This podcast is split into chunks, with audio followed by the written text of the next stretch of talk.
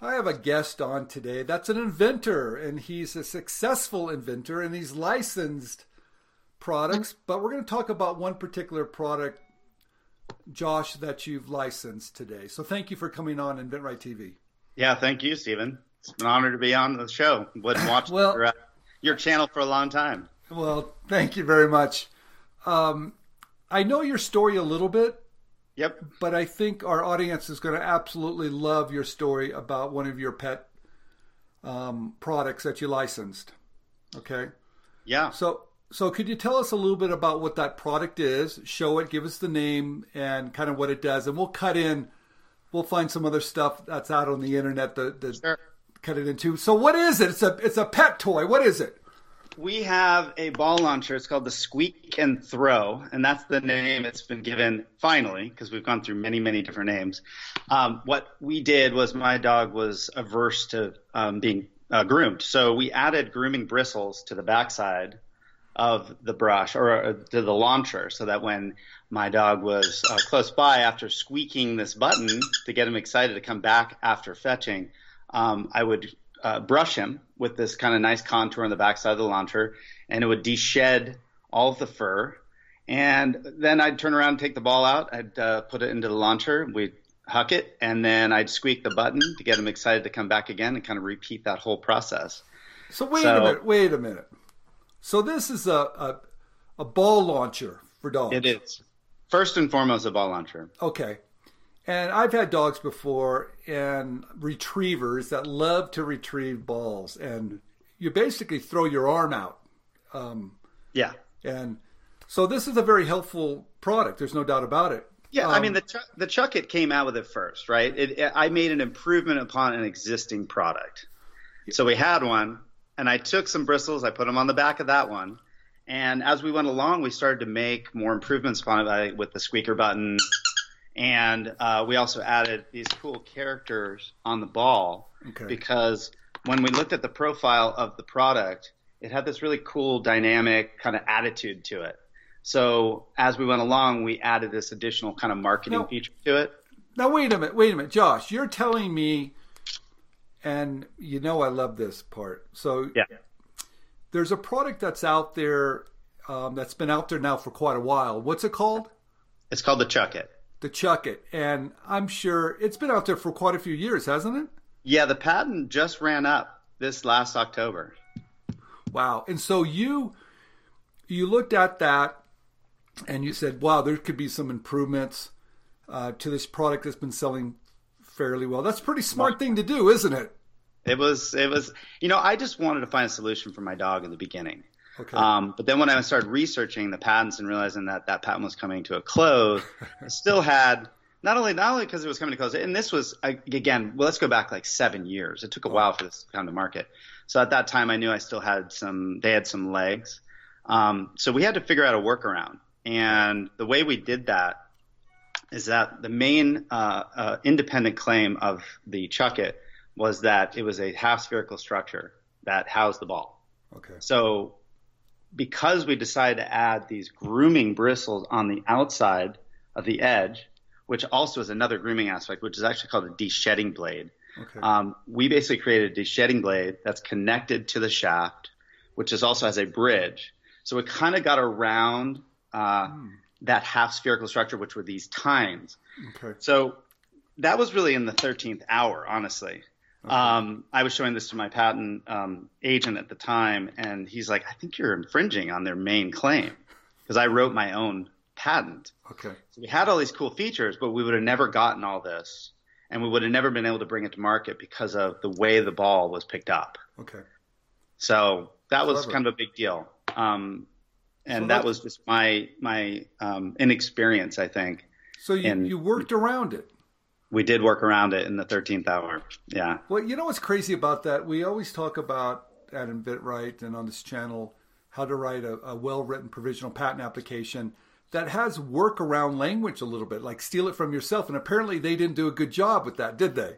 Well, that was me writing the provisional.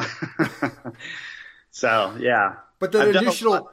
But that initial uh, filing, could they have made it a little bit broader to stop you? Um, I don't know. Okay. I don't know. Right. Um, I I think they had to be pretty specific on how the ball was picked up, but we added a lot of stuff in there. Okay. Um, and ultimately, all we really wanted was this, the bristles, and the squeaker button, um, because I knew the patent was going to run up, and it did. And and and since then, the the market's been flooded with lots of ball launchers, but ours has these features that others don't, and we are actually less Okay. Oh, the price is less. Now, to go back, you know, once I got this patent, um, I shopped it around for a year at least. I even went straight to Chuckit. I thought, hey, these guys would be the perfect guys, right? Okay.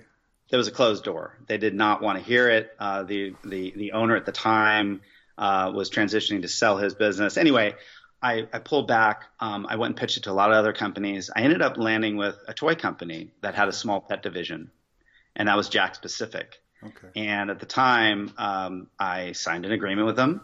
Uh, I did not get an advance. I did not get a guarantee. Okay. I just wanted to get one on the board. And uh, so we worked for about a year and a half, and it was not going anywhere. They just had no vested interest to make it or do anything with it.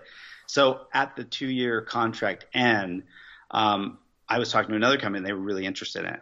And so I thought, all right, I want to get out of this other deal. I don't want to re up. And so I said to them, and I offered them an offer I knew that they would refuse. And it was a super high uh, royalty rate. It was a big advance, big guarantee. And they said yes, which I was shocked Okay. um, because I really wanted to go with this other partner. Uh, in the end, they actually ended up making the product because they had some skin in the game. Okay.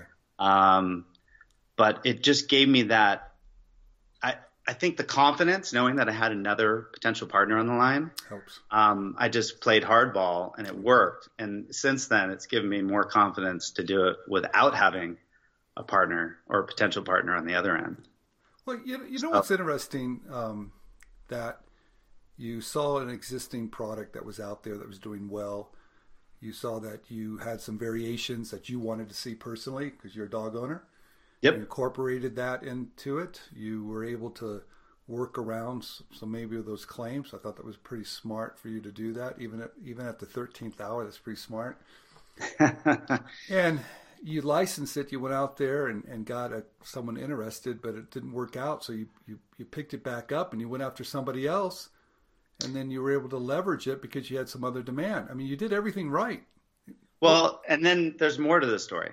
Okay. So they ended up making the product, um, and then they decided to close their pet division down. Oh, no. And so there was 9,000 units sitting in a warehouse that they were going to liquidate. Okay. So I saw an opportunity to buy some of that stock um, and run a Kickstarter campaign. Okay. So I ran the Kickstarter campaign on the point of not just to bring it to market, more maybe get some more exposure and get another licensee. Got it. Okay. So when I did do that, I did get another company that saw it because I was marketing it on Facebook and Instagram and all that. Um, and they came to me and they made me an offer. Uh, and so I'm now with a new company called Spunky Pup, who is uh, actually one of the founders of Hyperpet, who did the Canine Cannon and a bunch of other great launchers. So Okay. I'm in really good company. Uh, we're in about a thousand doors right now. Um, it just went in at the beginning of this year, and we'll see how things start going. So, So is that, would you say that's a typical journey for um, inventors? yeah, for sure. I mean, maybe not that exact one, but uh, I had to stay the course for for many many years to to get this thing, you know, across the line. All right, fantastic. Thank you for sharing that few twists and turns. There's a lot of little lessons there. Now, but I want to talk about what are you doing now because you're you're in the industry, but you're you're doing things a little bit different, right? Yes. Um, about two years ago, um, I was working for, before I started doing full time product development, I was with a publisher and we were selling puzzles and games and all sorts of really cool art based products. And I would go to the toy shows, I'd go to all the different trade shows. And I realized that there was a lot of money being spent on trade show booths Okay. and not a lot of people were doing it really correctly. Um, in the in the realm of some of the smaller companies were displaying with uh, small tabletops, and then the bigger companies were using these really big, monstrous, uh, you know, huge crates to set up fairly small booths. Um, I ran into a toy inventor uh, who owns a company called Begin Again Toys, and uh, he had a really interesting flat pack system that required no tools to set up. Um, it was kind of rudimentary at the time. It was just for his own purposes. And so when I left my job, I kind of started talking to him and saying, you know, this is really interesting technology. Um, it's already out there, but in the realm of trade shows where you've got these eight foot high, 10 by 10 spaces you have to conform to. Um, so we started chatting and, and, and I ended up getting some of the uh, designs that he had. And since then, we've created a company called Flatworks Displays. And we offer a solution that you can set up a 10 by 20 booth in under an hour with no tools, which means you don't have to set up uh, higher labor, which could be like 200 bucks an hour. Okay. And the crate that we ship the booth in, a whole 20 foot booth, fits in a four by two foot crate, which then becomes your table. Nice. And that way, you don't have to wait for your crate after the end of the show. So there's That's just a so lot of, wait, wait, wait, wait. That is really smart. You save them yeah. time. The breakdown is faster. What the product comes in is actually you can use it in the display. I mean, th- these are really smart, and this thing's really taken off for you, isn't it? Because it, it has. I yeah. see I see you at all these trade shows, but I see your product being shown at all these trade shows. It's kind of just exploded, hasn't it? It has. The last year, we've we've grown threefold at least.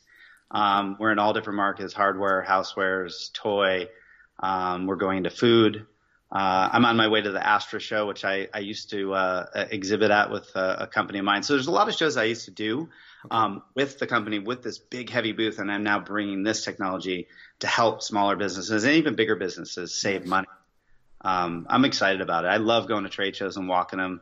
And I always am conflicted when I'm going to these trade shows because I'm trying to sell booths, but I'm also looking at products thinking like, ah, I could make that one better. But it. really, the only reason I went into this business was because there's no inventory. Um, we basically uh, make them on demand, and they're all made here in San Diego. Um, so I probably wouldn't go into a business with massive inventory levels. And that's why I think it's so interesting what you're doing with all of your, you're teaching all your students is that, you know, licensing is the, is definitely the game. And, and if you were to go and do something like I'm doing, there has to be a need and there has to be um, uh, less overhead. So and I'm going to guess, what's your end game here? End game is sell as many booths as possible and sell to a company that actually, um, you know, sells a lot more booths than I do. Good. So, hey, Josh, thank you very much for sharing all this information. Thank you. And and congratulations on all your success. It seems like you're you're using your creativity in many different uh, fields now in different categories. So it's it's been a long road, but um, we we are there and we're having a great time doing it. So, all right. Yeah. Thank you. All right. Thank you very much.